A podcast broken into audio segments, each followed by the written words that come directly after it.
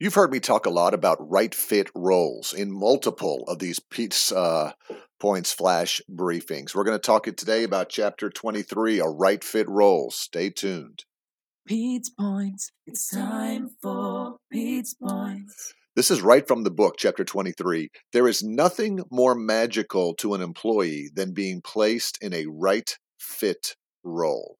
And that's something that all of us need to keep in our minds, especially as we own our own careers.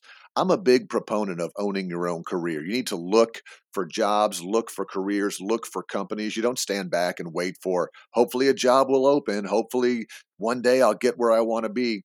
You've got to look for what's called a right fit role. And, and when I talk about a right fit role, um, your personality, your skill sets, your talents, your hobbies, your family structure, your work life balance, uh, the importance of culture, the importance of your leader. You know, you may like working in parts of your job, but it doesn't feel like it's a right fit.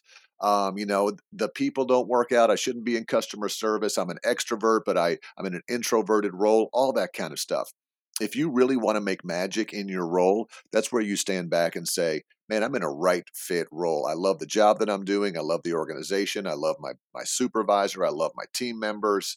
And boy, this is fantastic. So take charge of your career today. If you want to add magic to your organization as an employee, own your career, see what you can do. And if you're not in a right fit role right now, you may have to look somewhere else or transfer out, but it'll make your life tremendous and a lot happier and it'll help you add magic every day.